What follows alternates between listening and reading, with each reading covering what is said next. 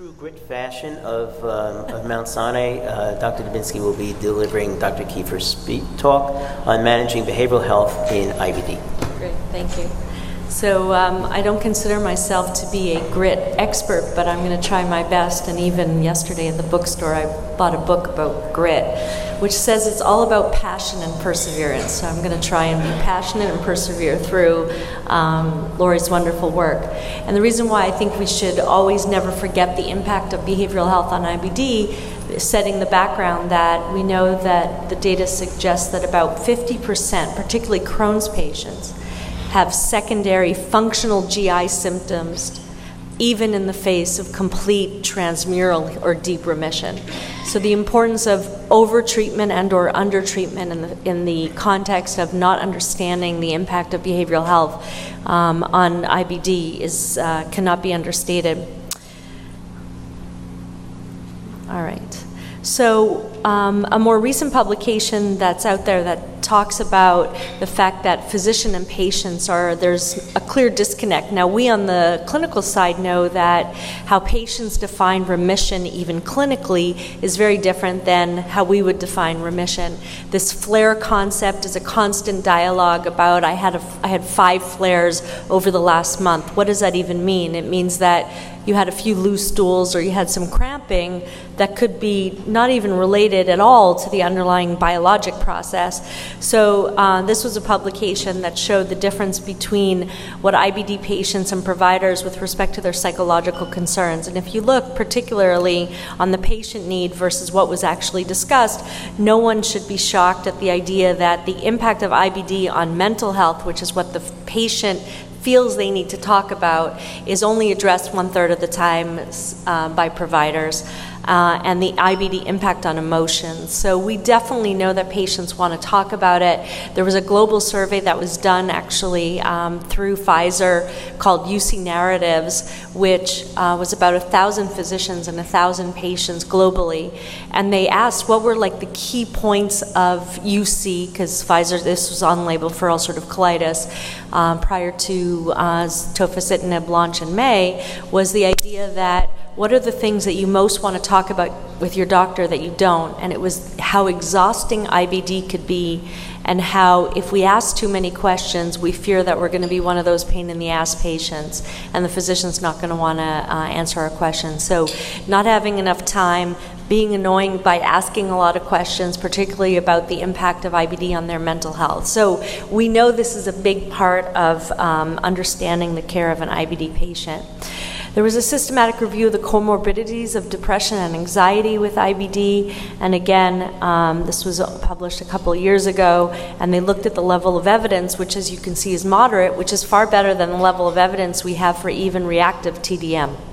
So I want to put in the context that no one's putting guidelines together or a consensus statement on the impact of I B D uh, on the emotional health, yet we're putting out papers that are out of date by the time they're published, such as the T D M uh, guidelines. So when you look at what are the um, the prevalence of depression in I B D versus general population, you could see the first was just um, general pop, twenty-one percent in I B D, thirteen percent in the general population. Active disease, more patients tend to have reactive change in their emotions when they're active, but again, that's not surprising that when you're active, it's depressing, especially when you come out of a state of inactivity. Uh, it didn't look to be that Crohn's disease was any different than U C in de- uh, description of their the impact of the disease on anxiety and depression, um, and also um, other chronic diseases, which is very interesting that I B D had a less rate of depression and anxiety compared to other diseases, which is the first time I ever saw I B D highlighted in a positive way when we talk about the impact of disease. And one of probably the most important things, and Dave Binion really, um, and the group of Pittsburgh, were really sorry, instrumental in um, talking to us about that a small percentage of patients take up the bulk of the cost. And this has been an ongoing dialogue for a long time, that we know those patients who we call frequent flyers, patients who are um, often visiting the E D, a lot of after-hours phone calls driven by no one called them back during hours, the anxiety um, around any flare um, or change in symptoms, someone getting back to them right away.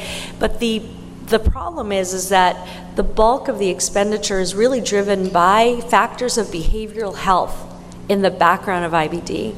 And so I think the underestimation of anxiety and depression and how it drives healthcare utilization is really a strong statement to be made.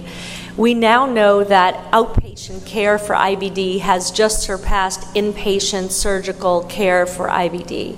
So we know that medications are expensive, and we know that managing patients on the outside is now more costly than managing patients on the inside. So the idea that healthcare utilization and minimizing healthcare utilization and understanding what are the barriers to keep patients um, from not using E Ds and um, narcotic use. I mean, at D D W, if you looked at what was hot at D D W in twenty eighteen, there was a lot about opioid use in I B D. It was the first time, because we do a best of D D W as part of Cornerstone, and we know a thousand abstracts for the last eight years that get submitted. This is the first time that we actually included abstracts on opioid use, not because we didn't want to historically, there was none. And this was really highlighting the fact that this is sort of becoming a big problem, especially people who get narcotics early on in the first year of I B D management. That becomes a pattern for over one third of our patients. So this is like a really important aspect to understand, that what drives narcotic use is understanding the background of whether or not patients have depression and anxiety. So if we don't appreciate the impact of behavioral health on having I B D and then the downward effect as it used, as it comes to also narcotic utilization, we're missing a huge window of opportunity. And again, the main drivers are chronic pain, narcotic use, depression, and low social support.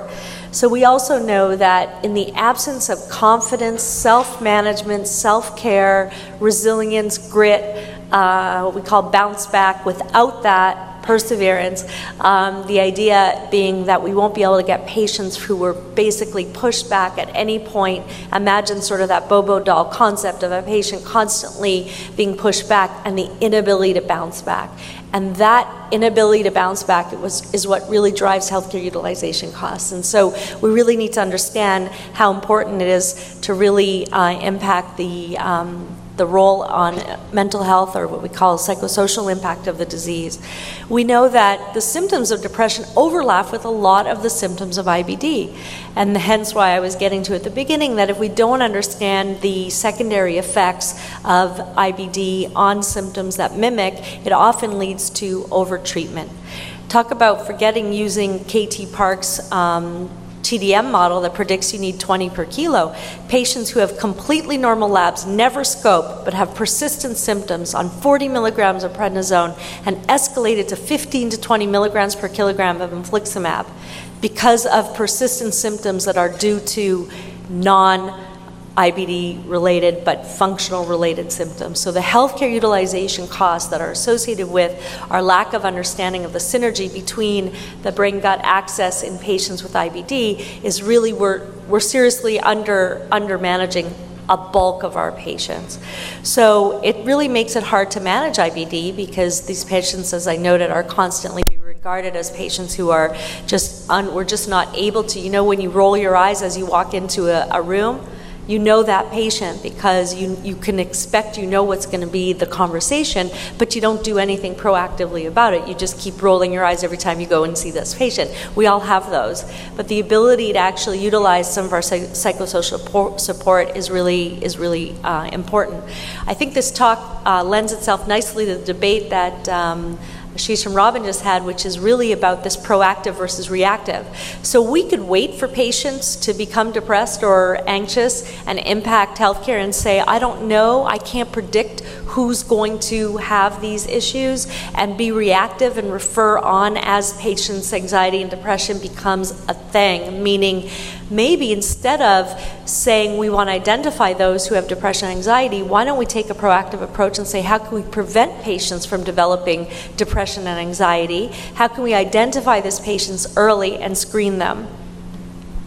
So I think one of the things that we know is that patients need a toolkit.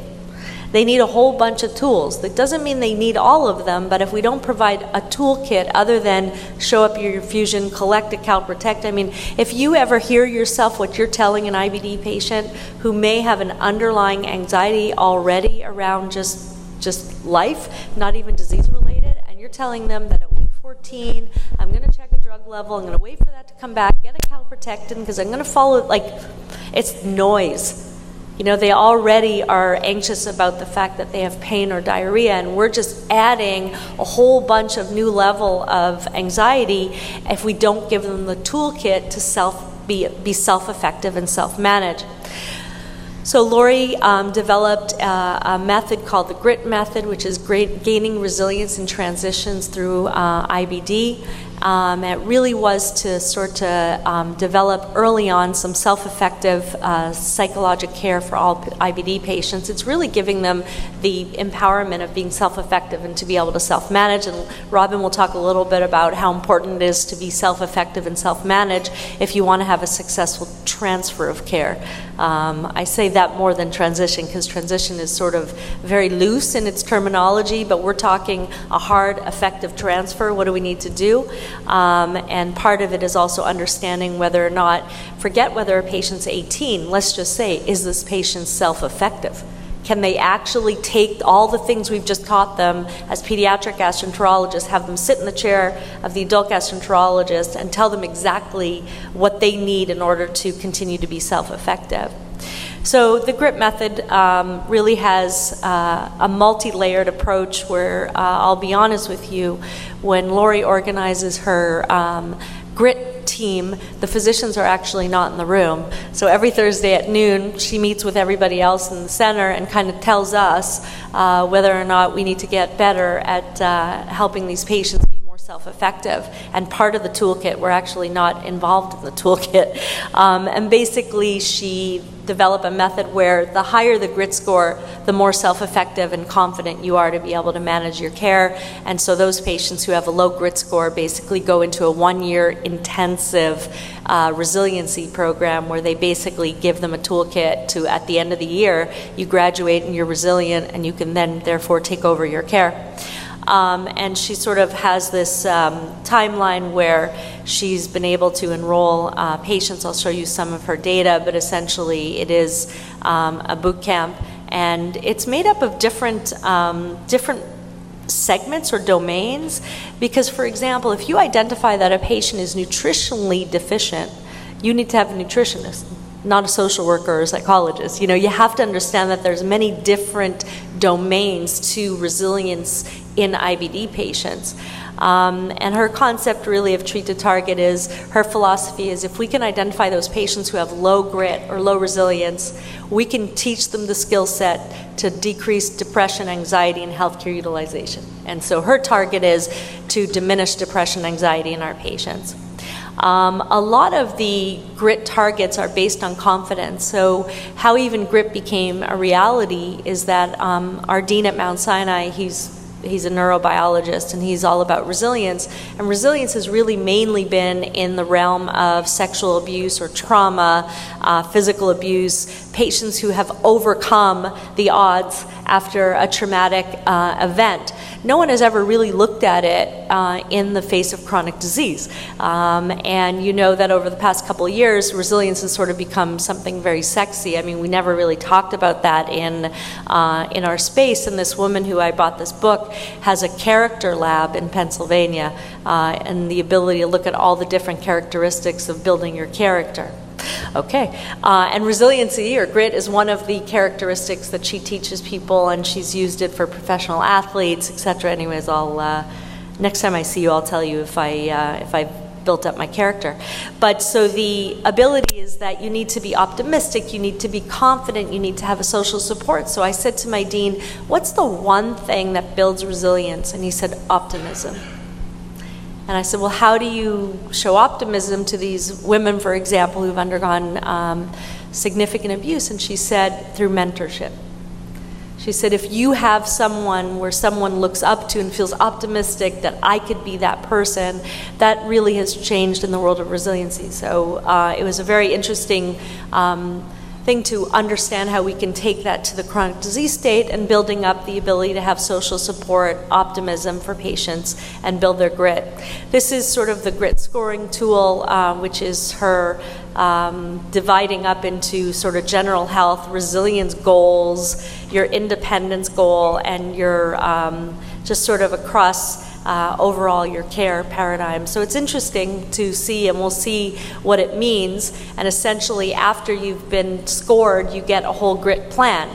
So they have a GRIT coordinator who says, okay, you need to meet with this person, you need to see our nutritionist, you need C B T, you need hypnotherapy, you need um, to see our pharmacist because you have polypharmacy, you need to understand the role of marijuana in your chronic pain state. I mean, there's a lot of interesting things that um, they're looking at. So I think one of what we'll look for with Laurie's care plan is really what's going to happen um, to these patients and whether or not we do set, uh, do manage healthcare utilization better. Interestingly, she uses a lot of telemedicine because you can't, and she does a lot of through telemedicine.